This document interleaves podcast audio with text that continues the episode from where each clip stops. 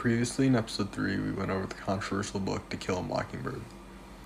The book had been banned and challenged by multiple schools because of the racist themes discussed in the book, as well as the foul language consistently used in it.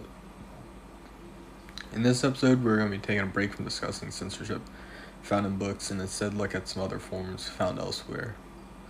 We'll be looking at censorship found in movies.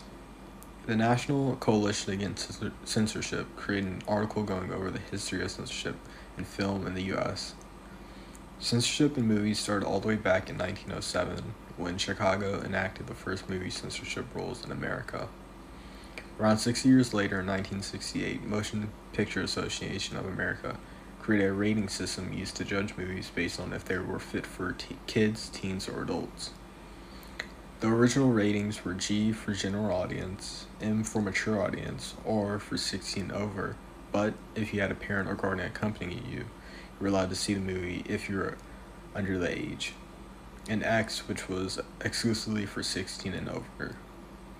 Over the years, censorship laws became stricter, causing the M rating to be changed to PG 13 to PG 14, and the X rating being changed to NC 17 which was exclusively for adults of 17 and over.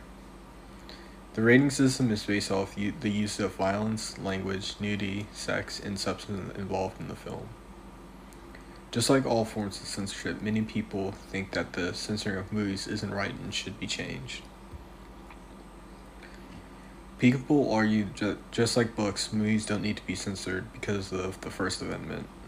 They feel that the free speech should be shared with people of all ages. Although it isn't mandatory to put a rating on a movie, data has shown that ratings affect the success of movies. I feel that it is alright for movies to be censored by ratings. Having a system system that is able to tell if a movie is fit for children before it even comes out is very useful for parents. Without the system, you could have kids going to see movies intended for adults that could result in potential scarring of the child. The rating system also doesn't necessarily affect the writer's freedom of speech because the movie can later be put on streaming services that can be watched by all ages.